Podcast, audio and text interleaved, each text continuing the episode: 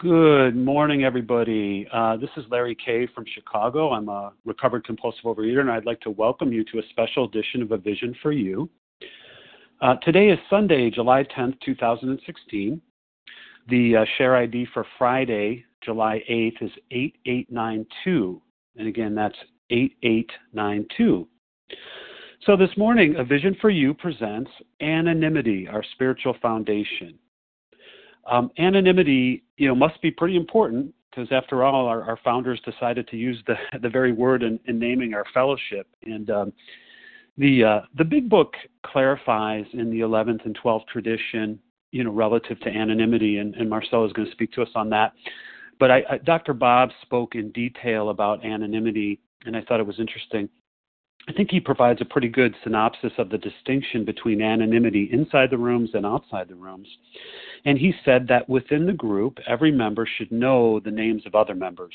And he added, you know, if the names are not known, then we as a group are actually operating above the level of anonymity intended. So, in other words, when we remain anonymous to each other, well, we, we might have a problem. Uh, we're not able to be of service to one another in a time of tremendous need.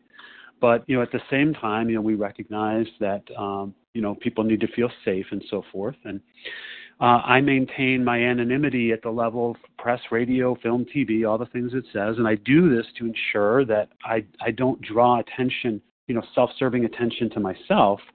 Yet at the same time, I, I balance, you know, this very important tradition by ensuring that those people who choose to be affiliated with OA, they can find me.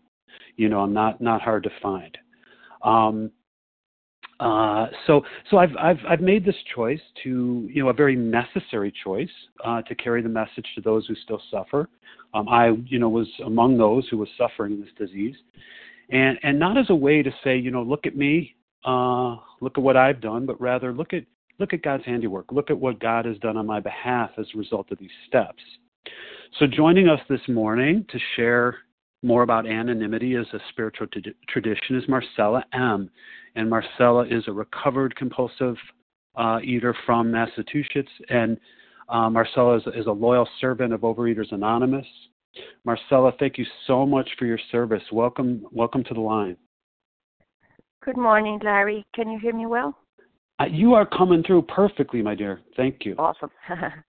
Very good to hear, to hear your voice. Good to be with you and with everybody. Um, Marcela, recovered compulsive overeater.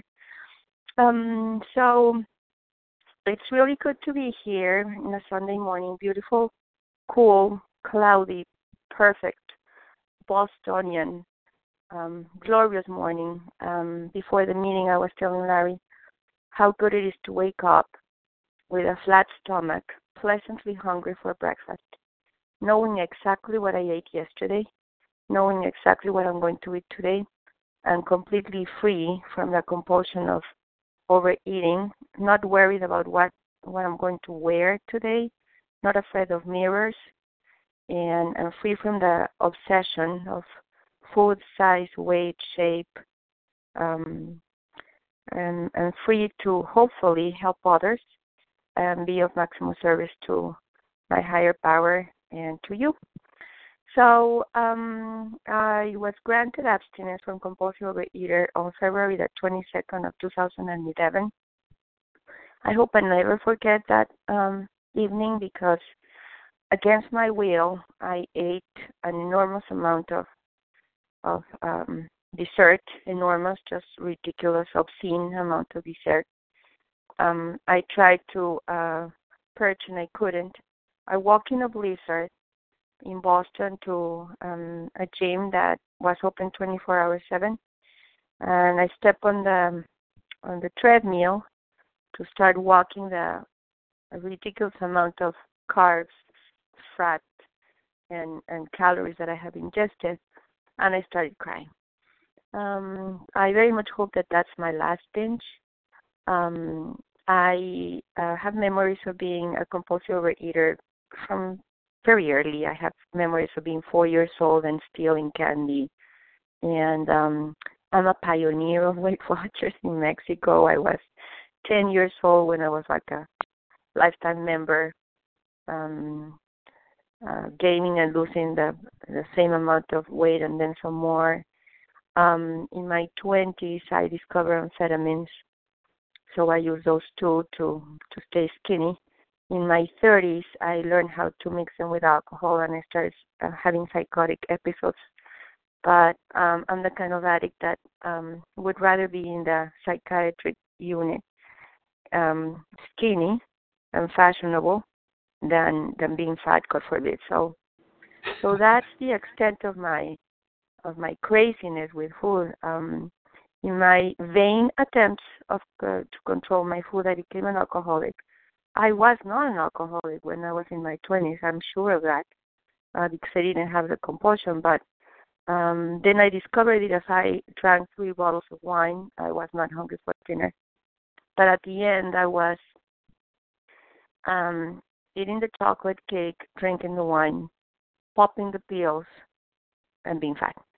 So that's my horror story. I um, crossed the line of opiates as well, and at the end, I was an opiate addict, an alcoholic, and a compulsive overeater. So eight years ago, thank you God, thank you God, I crawled into the AA, and I was able to get off get off all the pills and to put the alcohol down, but I knew I was going to gain the weight, so I did. So I proceeded to gain, I don't know, at the beginning, then the first three months, my first 90 days in AA, like 30 pounds and then 30 more. So I knew that was going to happen, but all the AA people told me that you existed. They said, we know that there's a group of people that study the big book line by line, word by word, and that are abstinent and, and that are sober from uh, food, and you'll join them as soon as you get a year of recovery here. So I was 18 months um, uh, sober and clean when um, when I had my very last binge. I hope, and and asking around, I found you. So I've been in OA, or I thought I was in OA since 1985. In um, I joined, or I thought I had joined OA. I was um, hired as a translator in Mexico City. I was one of those paid workers that you read about in the tradition, and um, I was a translator for the literature of OA in Mexico City. And by reading, I was reading, you know, the the Brown Book, the stories in the Brown Book, the original Brown Book, the first edition, and and and other books of of OA. And and I said, oh, I I have this problem. I'm I'm eating too much and I can't control uh, my my food intake. So I thought I'd join OA, and I remember back there and then that I defended my right to drink because I was not an alcoholic yet. And um, uh, my group in OA in Mexico City in 1985, we were a fellowship group. We had a fabulous, fun, incredibly tight fellowship, but we had no idea what the steps were. They were a decorative poster in English in the main room, but nobody knew what to do with them. And and we didn't know what the traditions were either. So, so if I joined and I ate three moderate meals a day, and that included sugar and alcohol and, and flour, and and I lost some weight, and and then I got kicked out of that group because because I was a troublemaker. I, I guess I'm still am, but I behave a lot better now because I I study the traditions and I try to abide by them. And um and now it, it was a roller coaster. I, I, as I said, I crossed the line of alcohol, I crossed the line of opiates, and I joined a, AA, and I found you. And now, thank you God, I'm clean, I'm sober, and abstinent, and and just, I just enjoy an incredible freedom, not freedom, not only freedom from bondage, but also freedom to do stuff, right? Freedom to go out and and and teach, go out and I have a part-time job that I absolutely love in the Museum of Fine Arts here in Boston. Feel I'm I'm free to go to the Museum of Fine Arts and be surrounded by beautiful objects and teach people about them. And I'm free to be married happily, and I'm free to be sexually active for the first time in my life. And I'm free to have friends, and I'm free to uh, hopefully help other people who suffer from addiction and um and I weigh and measure three beautiful meals and that are abundant and, and beautiful and delicious and they smell like heaven. And my biggest problem is um, that everybody wants to eat my food and I have to tell them, I'm sorry, but I can't share. so that's the biggest problem that I've had and and and that's my story. Okay, so um, it was difficult for me to find a vision for you. It was not that easy. Um, I am very active in AA, and I, I started asking around and at big book meetings, do you know anybody who studies a big book and and is a compulsive reader as well? And some I remember distinctively being in one meeting in Allston, Brighton, Hill in Boston, and somebody told me, yeah, and as a matter of fact, there are three people here in this room that belong to that group, that phone group, that that that's that big book study. But I cannot tell you who they are because I don't want to break their anonymity. I felt desperate because because I needed you guys. I really needed you guys and, and I knew that some of you were in that same room but I didn't know if I should just like go you by one by one saying, Are you an, a compulsive overeater? uh, do you study the big book? Are you abstinent? And it was it was difficult. It took it took me a while. I that's what I did in the next couple of weeks, asking individually one by one, do you suffer from compulsive over um, overeating? Are you abstinent? Do you study the book? And that's the way I found you. Um, a woman was kind enough to give me the phone number and direct me to the website and and then so I started listening to the meetings and we got a sponsor, studied the big book again. Um, was granted abstinence. It's been five years in a chunk. Um, so that's how I found the vision for you. Now, um, that's the way that I see it is half of the equation because I need to make sure that that there's a way that a vision f- for you finds me. And um, we have a we're so blessed because we have our website, we have our phone list, right, where you have my name, Marcela M from Boston, and you have my phone number, six one seven five zero oh one six two seven five, and you have my email, and and you can find me if if you need support, if if you think that you um or just to chat, just to say hi, um, how's your day going? and and I need to make sure that my name remains on the website, and I need to make sure that I stay in contact with you, and and and that you don't forget me, and like I don't forget you because um, the way my experience is that connection is the antidote to addiction, and if I'm connected to my home group, which is this one, and if I'm connected to you, the chances of me relapsing are are minimal. I'm not I'm not in the immediate horizon. So, so as Larry was saying, anonymity goes both ways.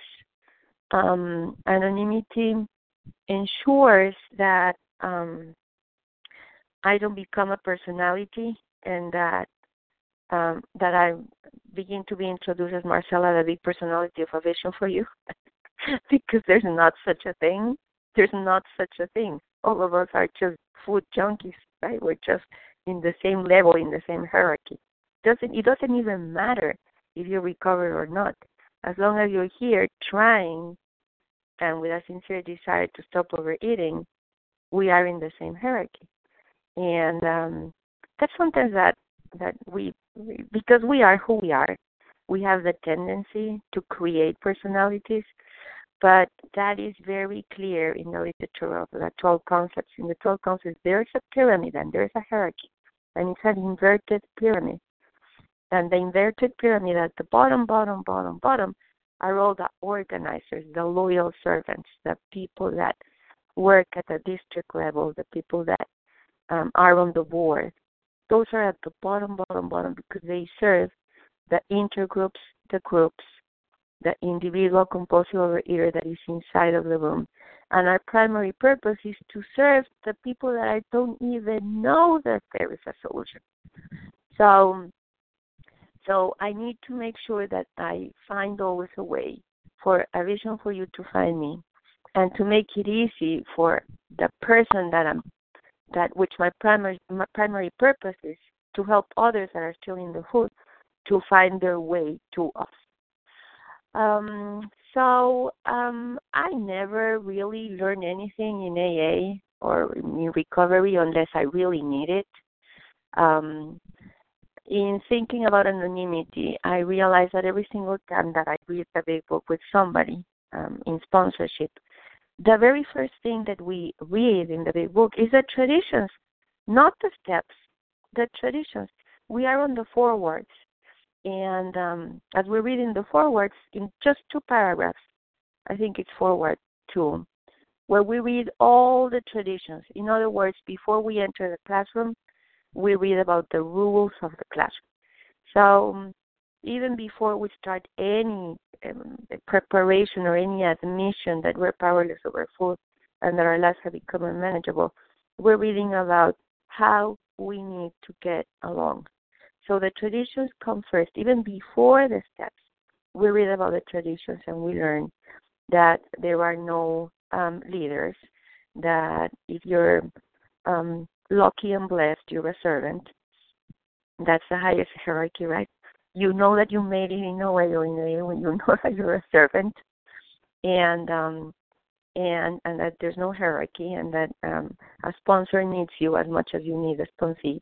I mean, the other way around. Yeah, the sponsor needs a sponsee as much as sponsee needs the, the sponsor. That there's only one authority, which is a higher power, and that everybody's free, completely free, to determine or to define or to articulate um, the way that um, that person lives or experiences their higher power.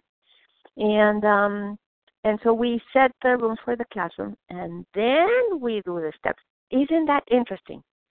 Um, where I uh, yeah, so I never learned anything in AA unless I needed. Recently, um, here in Boston, we held we hold a uh, uh, 12 step workshop.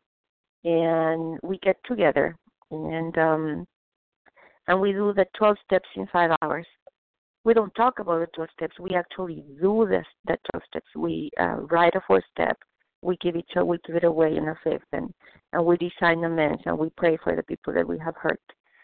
And um, and the group was growing a little too much, and and and we had too many people on the list and and the secretary was getting overwhelmed uh, writing all these emails and keeping that list um, in place, right? So we was we realized that it was just too much work for one person, and nobody had, frankly, the time um, to get that job done. But the need for the workshop was there, the need for that service was there.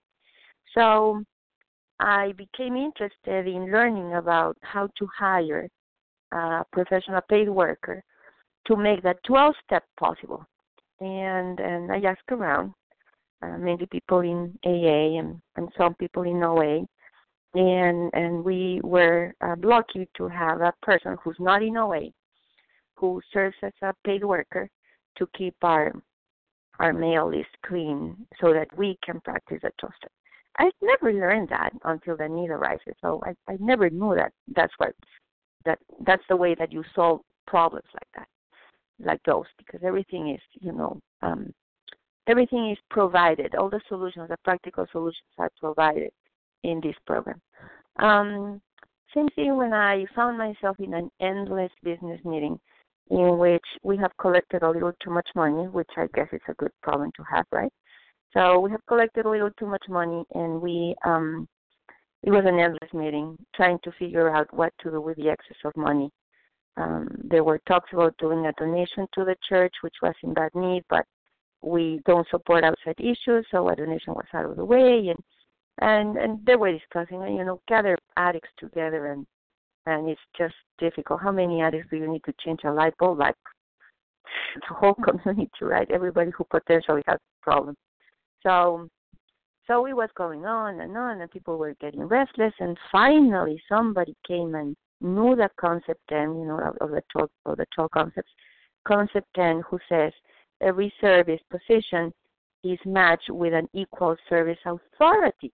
So the treasurer happened to be there, present, listening, listening attentively to the to the discussion, and then the chairperson asked the treasurer, do you have enough information about what is proper and kosher to do with the excess of money? Do you have enough ideas? So, as a group conscience, we grant you equal service authority to solve these problems. Are you comfortable accepting that authority so that you can perform your service? Everybody was relieved. Everybody was like, thank God somebody knows the concepts. And I was like, uh huh, that's where the concepts are for. Anyway, so that's the reason I became interested recently in the problem of anonymity. Um, so uh, we hear in the vision for you and in other meetings that uh, the steps are in order for a reason, right? So I was wondering if the traditions are in order for a reason as well. Um, because the tradition when we learn about anonymity is um, not the first one, even though uh, it says that it's the spiritual foundation of our program.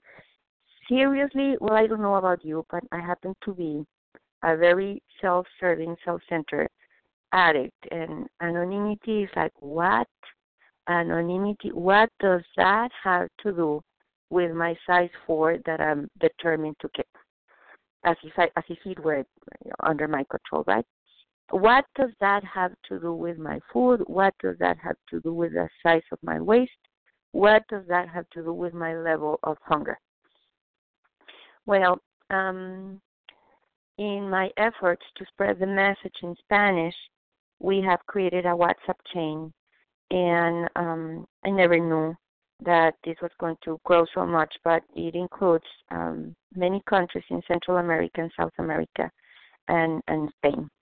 And and people come to the WhatsApp and chain and and we take pictures of the big book and then we read them out loud and then I mean we'll call una visión para ti, which means literally a vision for you. So we're trying to model to replicate the experience of a vision for you um, in Spanish in the in the chain of WhatsApp. We couldn't. We tried to use phone, but uh, we're too far away. I mean, the territory that covers um, a vision, una visión para ti is just way to It's Europe, it's Chile, Peru, Guatemala, Spanish-speaking people who are living in the United States. Just too much territory. We couldn't find a phone line that would gather us all together that everybody could afford.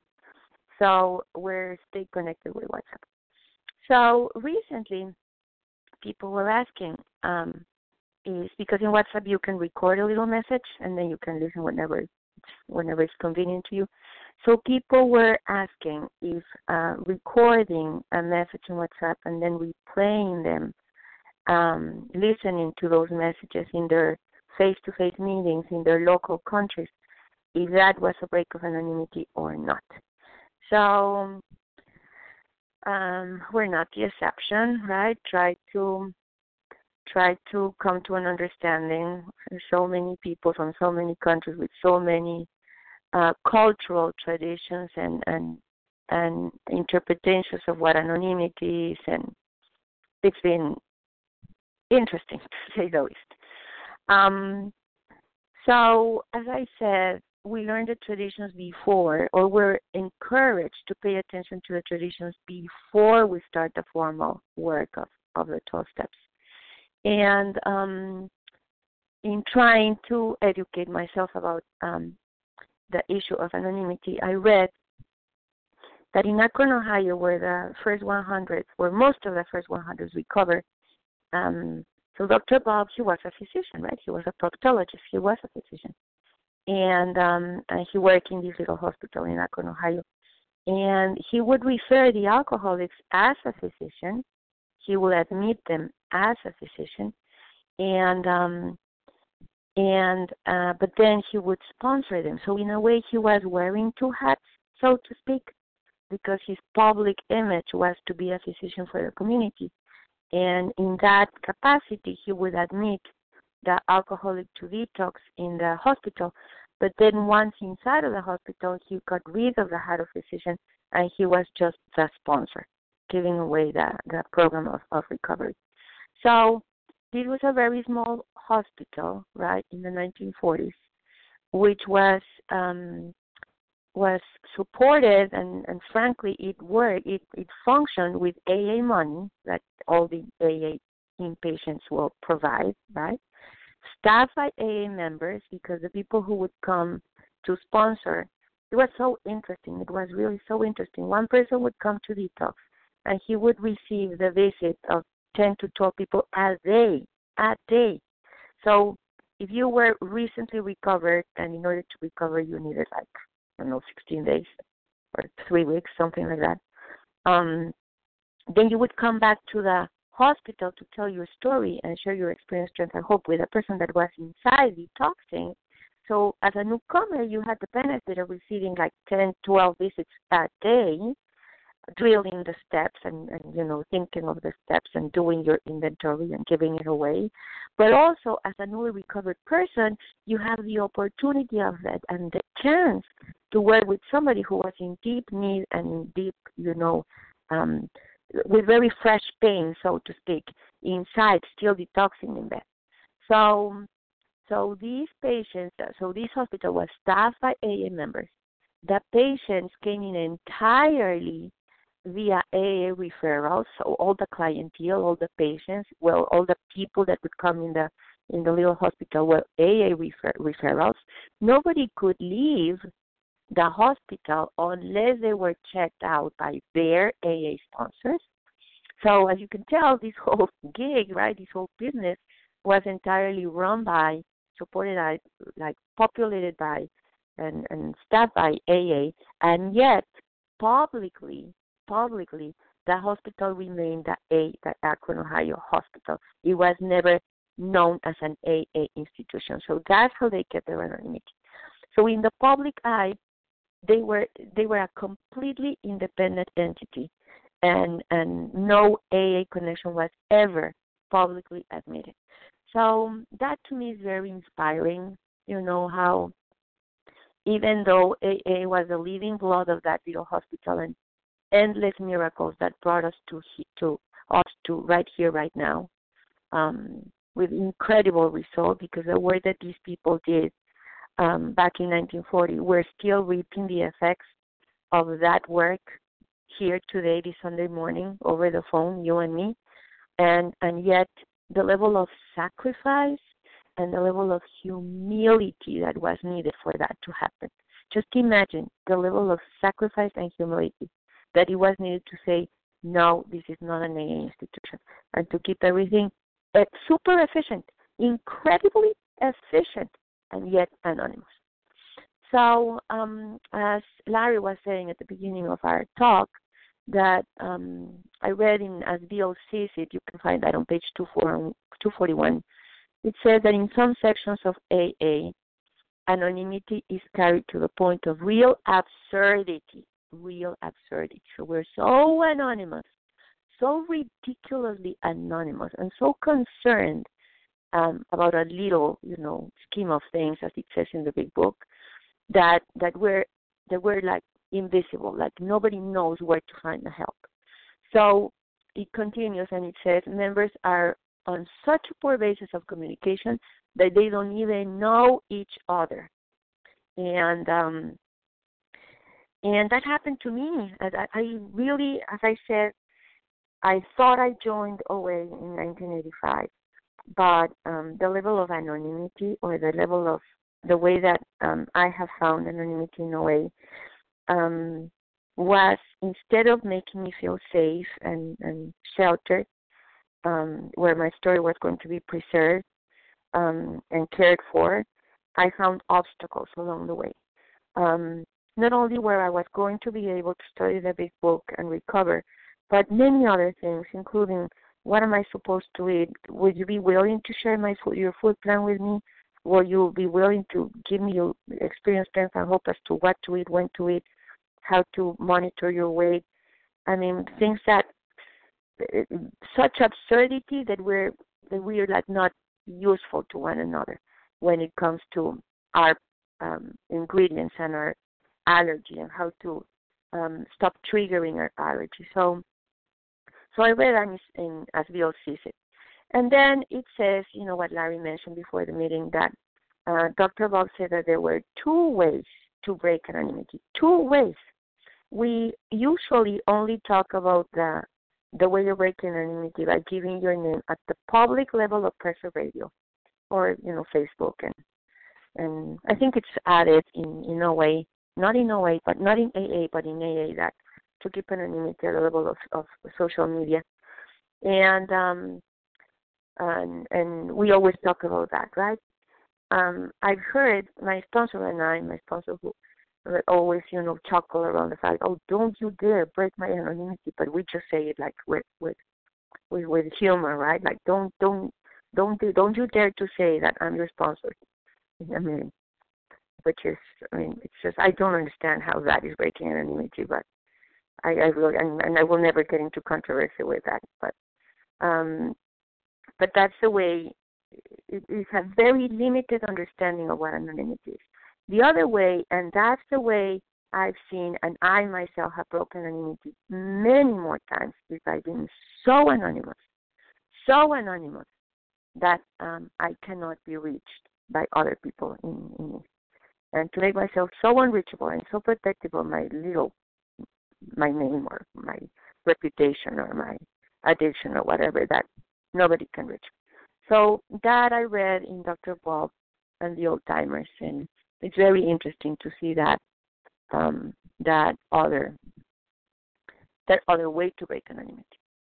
So um, so it says, you know, it keeps going that um, Dr. Bob said, you know, uh, um, elaborating on that, it says that um, that within our group, um, all of us, every member, should know our first name, our last name, our address, and our phone number uh, of all the members in the group. Because if these are not known, then we as a group are operating above the level of anonymity intended because we won't be able to be of service to one another in times of need.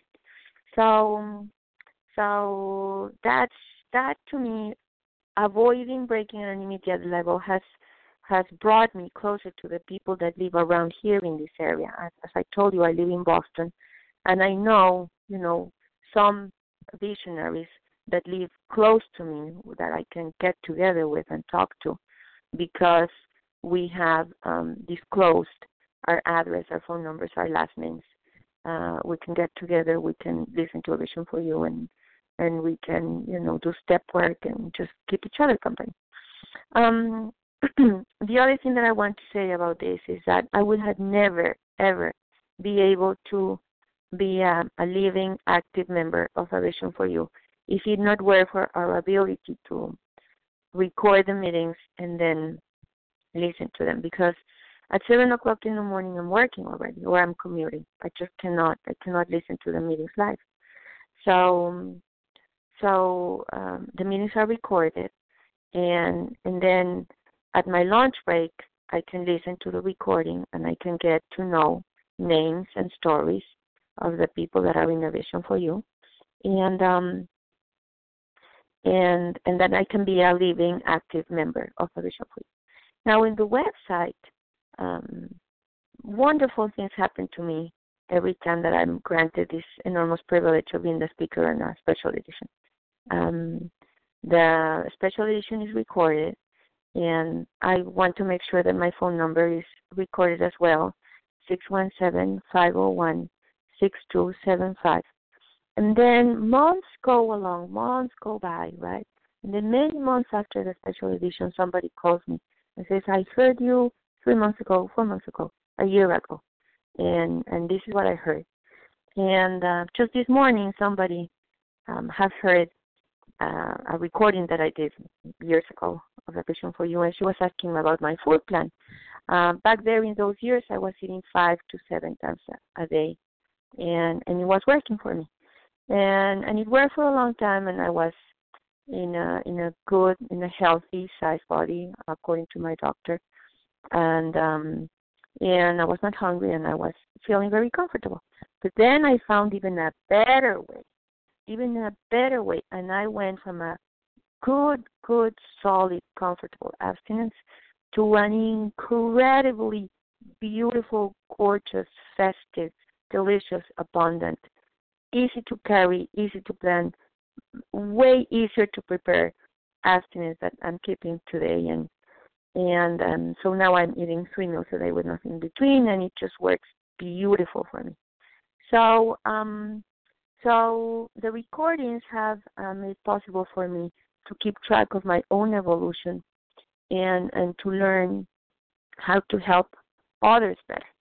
Um, so there's that. So anonymity, the spiritual foundation. Really, isn't that a little too much to say?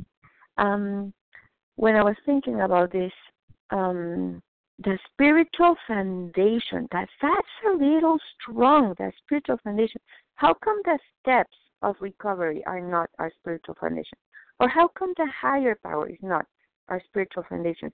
The anonymity, the spiritual foundation, that is like we should have it, it's like incredibly important. It makes it makes it up the world anonymous makes it up to our our the, what defines us, right? Alcoholics Anonymous, Overeaters Anonymous. It must be really, really important. At the risk of sounding too religious, I am going to tell you a story that my dad used to tell me all the time. Um, no, first I'm going to tell you my experience with my dad. Um, my dad was a, a well-known person in in Mexico. He was a very well-known journalist, and he used to hire a lot of people.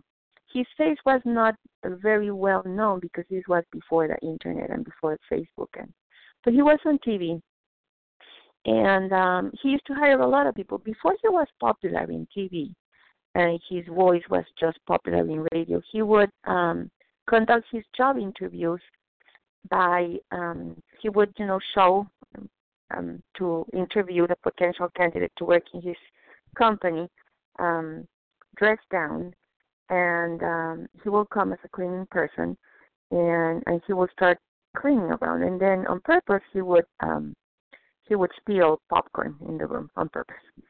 And then, if the potential candidate will help him clean up the popcorn, he will give them the interview. He will interview them to to potentially hire them. If the potential candidate would just stay still and wouldn't help him, he would say, um, "You're not fit for this company, so I won't even interview you." So he remained anonymous as a founder, owner, hire person, and in that way he hired wonderful people who were um, ready for service right? I think that um, that speaks to anonymity in a trusted program. Like um, when i um, i've been very very blessed in in chances to um, organize uh, workshops and events in OA and in AA, and we just um, went. We just had um, the marathon in Manalcathon for the Fourth of July, and and and people come and they say there are two people who volunteer, and um, so people come and they say this is what you're doing wrong, and this is what you should do, and fix it, right? A suggestion, and they even say they know already. There's a suggestion, fix this problem, and, and this is what you should do. And those people, for the most part, never join the service, and they and they just they just notice what's wrong but they don't join the service. And then then are the other group of people. And I remember Larry Kay when he started doing service and when he was he was saying he was saying, What? Am I a loyal servant? yes you are. There are the other kind of people that say, I'm here to help you. I'm here to help you. Tell me what to do. Tell me how can I help. Those people will join the service, will learn along the way, and we'll keep this gig going and and and and will become exactly that loyal servants of of of this incredible program of recovery. So that's my experience, and um, I want to finish with a short story. Um, and I, I preface by saying that it sounds funny to religious. I hope that you um, will indulge me and just hear it as a as a story. My dad w- used to tell me that um, this is a story that I grew up with uh, that uh, this prophet right really wanted to see God's face, and he really, really wanted to see God's face. And he will nag God day and night, saying, "Show me your face, and show me your face, and I want to see your face, and I want to see your face, and show me your face because I really want to see your face." And and and the Creator told him, "But prophet, don't you know that your eyes are not designed to see my face?" If I show you my face, your eyes will burn out and you'll be blind and you will just disappear because I'm just too much for a human body. And you cannot see my face. You can never be like close to me, in front of me, face to face, because you'll burn. But this is what we're going to do. You are going to go inside of a little cave, and then you're going to cover your face, and then I'll pass by. I'll pass by, and I'll walk through in front of the cave, and I leave my splendor. And then you'll come out of the cave, and you look at the splendor that I left behind, and then you'll know that I was there. That's what happened to me in a vision for you. I believe in the God of my ancestors and in the, my higher power because I saw the splendor that the higher power left among us. I heard the voices and I had absolutely no doubt that your voices were recovered. And then I have been granted the enormous blessing of seeing your bodies. I knew Larry's voice and then I saw his slim body. And then I knew Leah's voice, and then I saw her slim body, and I look, I know my my sponsor's name, same voice, and her message, and then I saw her body, and her body, and her energy, and her radiant faces, and their energy and their passion to do service matches the size of their bodies, and I believe, and I continue to believe. Um, that's all I have. It's only been 40 minutes. I hope that I inspired somebody to do service and to avoid breaking anonymity by um, by not being reachable to others that we might help. Thank you, Larry. Marcela, thank you so much for sharing your, your program wisdom with us. And uh, again, Marcela's left her, her contact information, but just to let you know, her contact information will be uh, provided at the end of our meeting, so stay tuned for that. Um, now we're going to open the line for questions for Marcela. So you can you can pose a question by pressing star one to unmute your phone and identify yourself, please. We appreciate that. So who would like to uh, pose a question for Marcela this morning?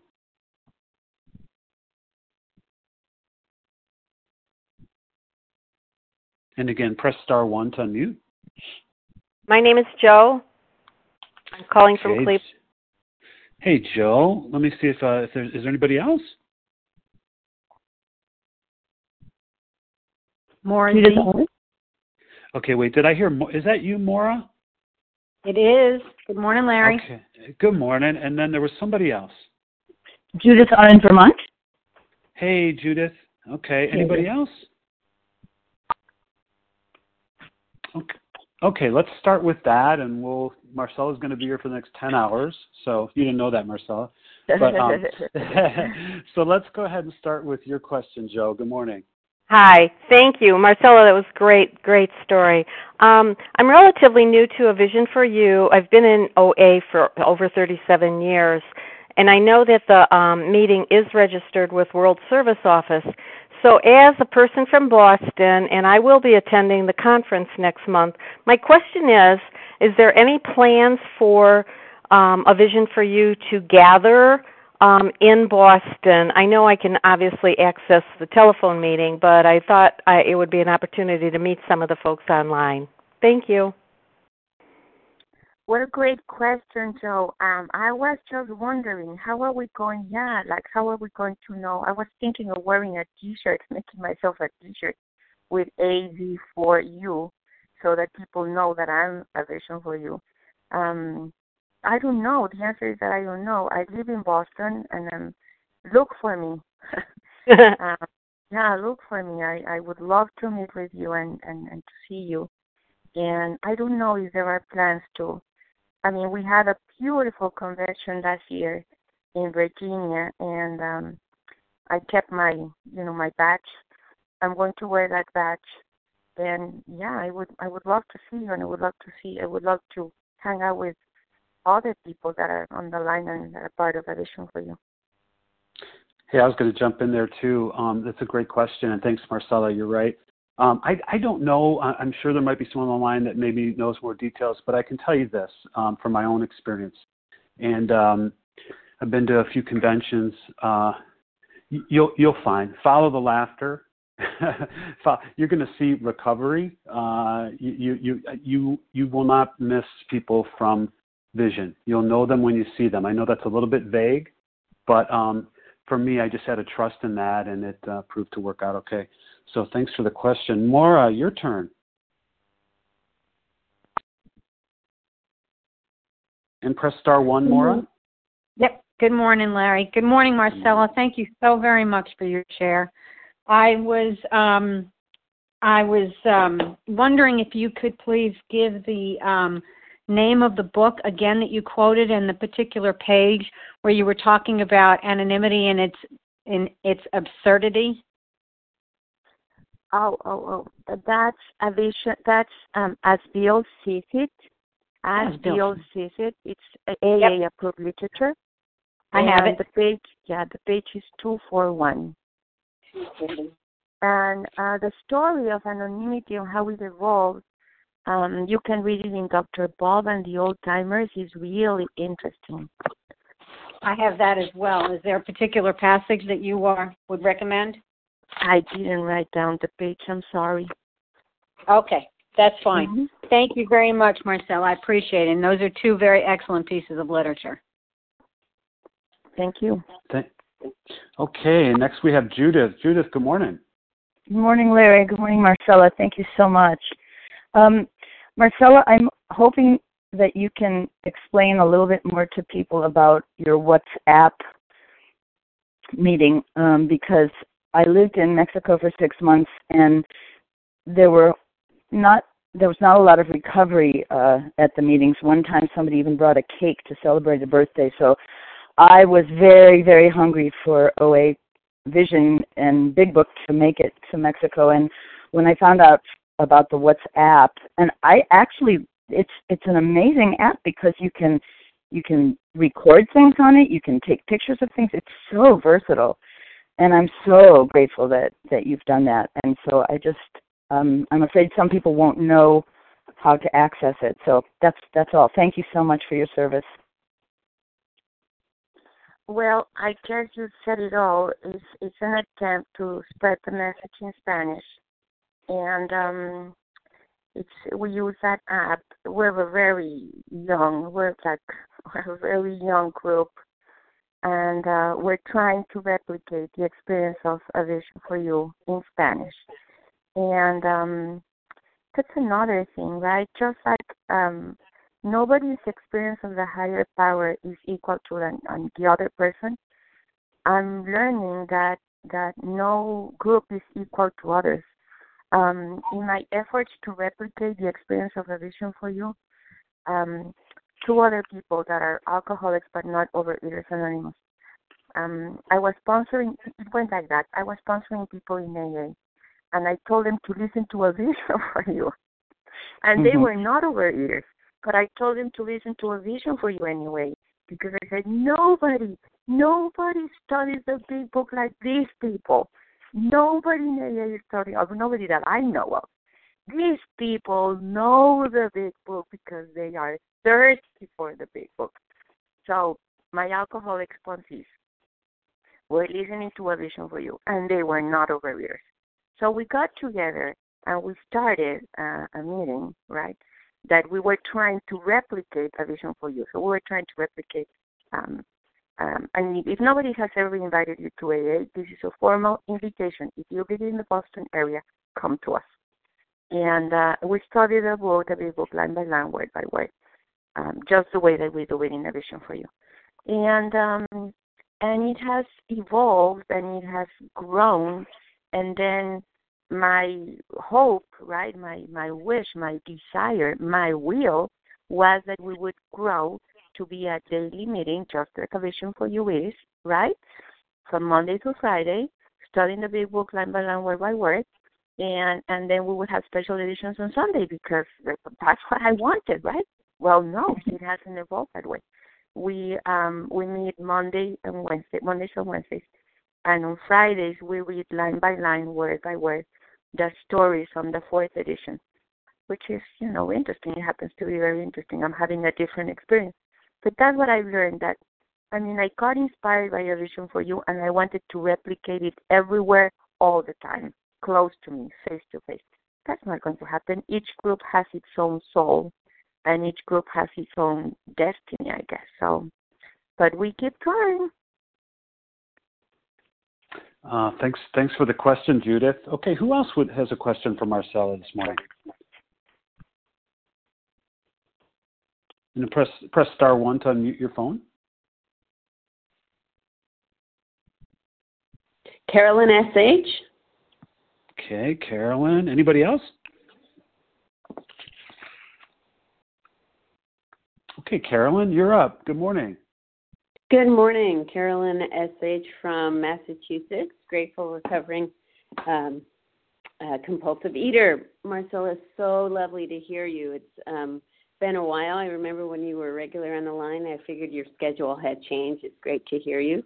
Um, Larry, thank you so much for your service.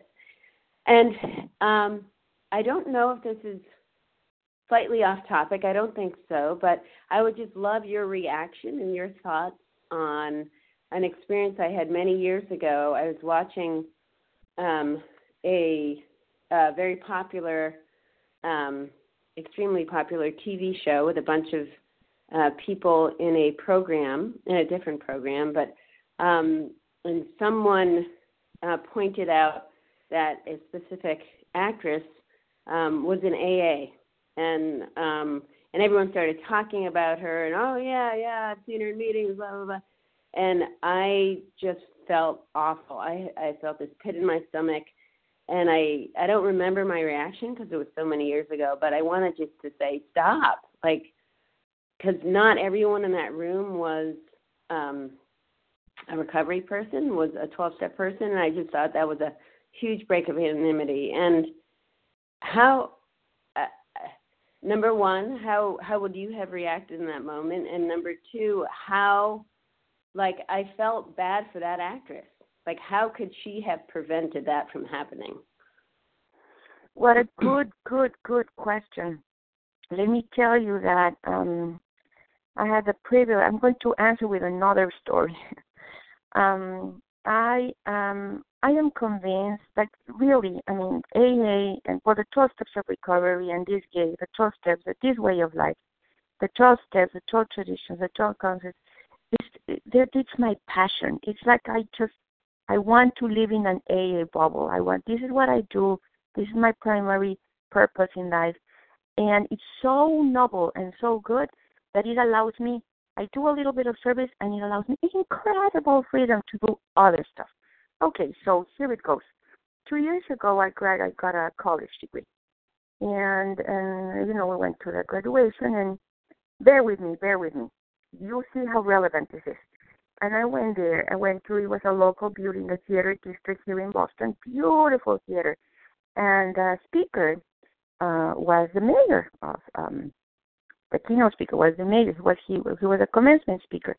Was the mayor here in Boston, and um, and so he introduced himself and he started telling his history of alcoholism, and and he said how he got in recovery, and how he dropped off from from college, and it was a drunkalogue. It was a drunkalogue, and he said I'm in recovery 40 times, and I'm not breaking his anonymity because this was not said in an AA meeting. This was said in a commencement speech of a graduation of a local college. And he was telling his his his experience in alcoholism and recovery because he was addressing a certain population, meaning people who have not that much money and minorities, of which I'm part, right? Hispanic minorities. And he was so the only thing that he never said is I'm a member of Alcoholics Anonymous. But he said, I'm in recovery. If you want to talk to me, come and talk to me. The mayor of Boston, the mayor of Boston, whose reputation has to be on the line every day, who has, you know, a, a, a public persona to keep, who has three million connections and interests, and like a really visible job, right? And and that's how he was. That's how he was keeping his anonymity. The only thing that he never said is I'm a member of AA. But he certainly was not breaking the anonymity the other way, right? By not making himself reachable. Um, the mayor of Boston, he, he always makes sure, you know, that we have places to meet in libraries, in places that are funded by the local government. But I want to keep my anonymity that way, the way that he keeps his, by making myself accessible and reachable and of maximum service to my higher power and my fellows. You know the incredible blessing to it is for somebody like a junkie, like a hopeless junkie like me, to wake up sober, clean, with no hunger, no traces of hunger. I'm not hungry. I'm not worried about what I ate yesterday. I'm not worried about what I'm going to eat today. Food is like the last thing in my mind. And yet, every time that I eat, I enjoy my food so much. I just want to step on the high on the mountain and say, let me help you if I can help you. It's just, it's incredible. This has never happened in the history of humankind. Never. Before us, everybody was dying, dying without hope. This is a humongous leap in the evolution of humankind, the way that I see it. And we're pioneers. Recovery is so young, so, so young. And we've been granted, this is a generation that has been granted the incredible opportunity to be clean and sober. That's what I believe. That's what I think. I want to be of, I want to, with the rest of my life, with the rest of my sober, my sober, clean, abstinent life, I want to help as much people as much as I can do. And and if I'm remembered for anything, that's what I want to be remembered for. She she tried to live by this principle. She tried to live by this recovery. As for that actress, she has her higher power, and so I wouldn't be too worried about her. Thanks. Thanks for the question, Carolyn. So we're we're coming up on the uh, the bottom of the hour here, um, so we'll put out a last call for questions from Marcela. Marcela, thank you so much. Who, who else? Does anybody else have a question for Marcela? Sue G. Okay, I heard Hi, Sue G. This is, uh, in Florida. May I may I share? Sure. Who who is that? My name is Rebecca in Florida. Okay. Okay, hold on, Rebecca. Thank you for jumping in there. I heard Sue G and I heard Rebecca. Who? Anybody else? Mary T. Mary T. And anybody else? Okay, let's start with Sue G. Then we'll then Rebecca and then Mary T. Sue, good morning. Good morning, Larry. Um, thank you so much, Marcela. A blessing to me today. I was wondering if your phone number is a Mexican number and if you know whether or not people from the United States can call that number. no, I live in Boston. So Oh. I was born in Mexico, but I live in Boston. Okay, thank you, Marcela. Thanks, Sue. Okay, Rebecca, good morning. You're up. Good morning. Thank you for your service, Larry, and thank you, Marcela. I am so delighted that I got to hear you this morning. You are just a joy to listen to and the light of my day. So thank you for just every word of your story. I love, love, love when you shared the story about the um, the prophet um, and the light of God and the splendor of of what happens when we when we allow God into our lives and these miraculous steps and program. And it just brought to me, you know, in the big book it talks about God is everything or nothing and all the the little bits of heaven that we can find through shifting into the psychic change. And by that little story, all I could see is all of these OA people and AA people with God's light going all around them and and just coming out of the cave, you know, out of that darkness, which turned out to be the biggest gift of my life. The darkness turned into a blessing and to see all the splendor and to see uh, uh, with eyes that we I never had before. And I'm so grateful. It just I will remember that story forever. And thank you for your service. It was beautiful. Thank you. Thank you for your comments, and I think that your share is the answer of how to find us. In addition, in, in the convention in Boston in September, look for the splendor. Um, Look for the splendor. Show, follow the splendor. Recovered people from a vision for you are hard to miss. yeah. We're What- attract. We're an attractive crowd. What can I tell you? Thank Thanks. so much. Thank you, Rebecca. Thank you, Rebecca. Okay, Mary T. Mary T, your turn. Thank you. Hi, this is Mary T. in Vermont, and I really enjoyed the meeting. Um, and I think this is something that I've heard coming up off and on for a while. This this idea about anonymity. And my question is, how what would you suggest? Um, you know, as I go into my home group or talking to people in program who have you know guarded this idea of anonymity for so many years. Um, for instance, if I'm going to ask my sponsor, who is your sponsor? You know, who's my grand sponsor?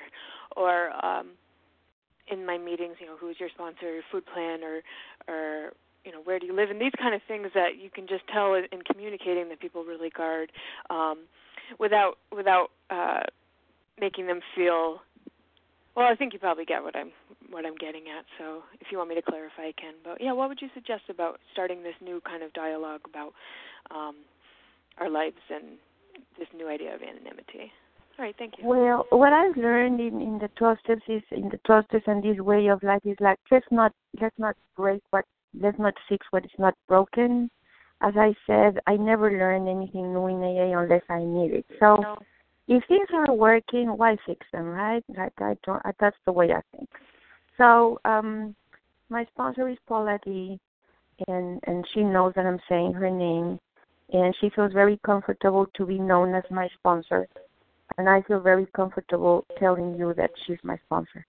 And um, um, she gave me the big book um, in her own way, which I follow, and and she's still my sponsor, and I love her, and we have a very beautiful, meaningful connection, and um, and I don't speak to her too often because uh, when she had when she got me, when she the very first three words that she said after I'm recovered was, "I'm very busy." and and if you're if I'm going to sponsor you, you have to promise that you're going to get as busy as I am. I've kept my promise, and I'm really really busy, just like she is busy. So and that's what we do. When I start working with others, I have to tell you, you have to promise me that you're going to be just as busy as my sponsor as I am. And thank you for your question. Okay, thank you. Uh, thank you, Mary T. So, last call. This is the last call. Anybody else have a question for Marcela? Judy K. Judy K. Okay, one more, if there is. All right, I think Marcela, you've been pretty thorough. Judy K., you're our last question. Good morning. Thank you, uh, Larry. I'm Judy K., uh, recovered compulsive overeater. Thank you, Marcela, for your sharing. And I just wanted to ask uh, uh, the question about sharing your sponsors' names. My thoughts are different. Uh, if people, if my sponsees share my name, I, for me, it builds up ego. It's like, well, you know, I, when I hear my name mentioned, so I'm wondering if you have any thoughts about that end of it. And that's my question. About like Well- sharing whether you're, you know, sharing your sponsors' names, could that be an ego building thing for the sponsor rather than, you know, helpful? Yeah, I understand your concern. Um, like I said, because we are who we are, we tend to build personalities, right? Yeah. Like, um, I understand that. I would say um, it comes back to the intention. If we go back to the book and we say, um, there's another part of our Spiel says it that it says anonymity was a child of our fear. Anonymity, the principle of anonymity at the very beginning was a child of our fears.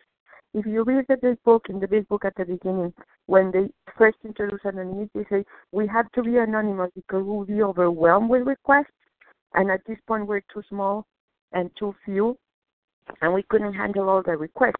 So the beginning, the very first notion, and let me tell you one thing, it says in the traditions that the principles of, A- of AA are discovered. In other words, there there is like a set of eternal, universal principles out there that we as addicts in recovery are discovering little by little.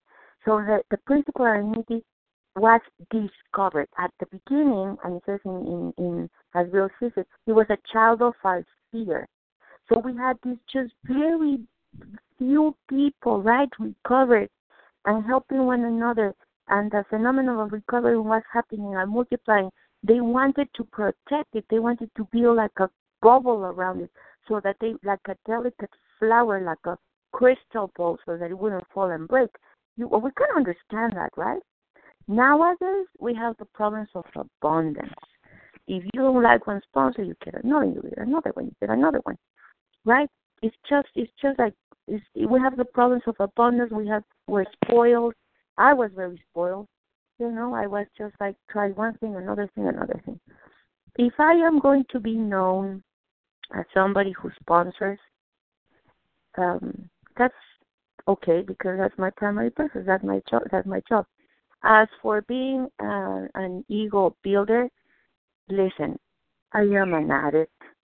It takes nothing to build my ego. I am self-centered by nature. If it's one, if it's not being the name of a sponsor, is going to be another thing. That's who I am. I'm self-centered. I'm proud by default. That's my defect of character. I'm not humble. That's who I am. I work on it every single day of my life. It's a working process. It's never an, a, a, a happy final destination. It's always a process. So that's my thought on it. Okay. Thank you, and thanks.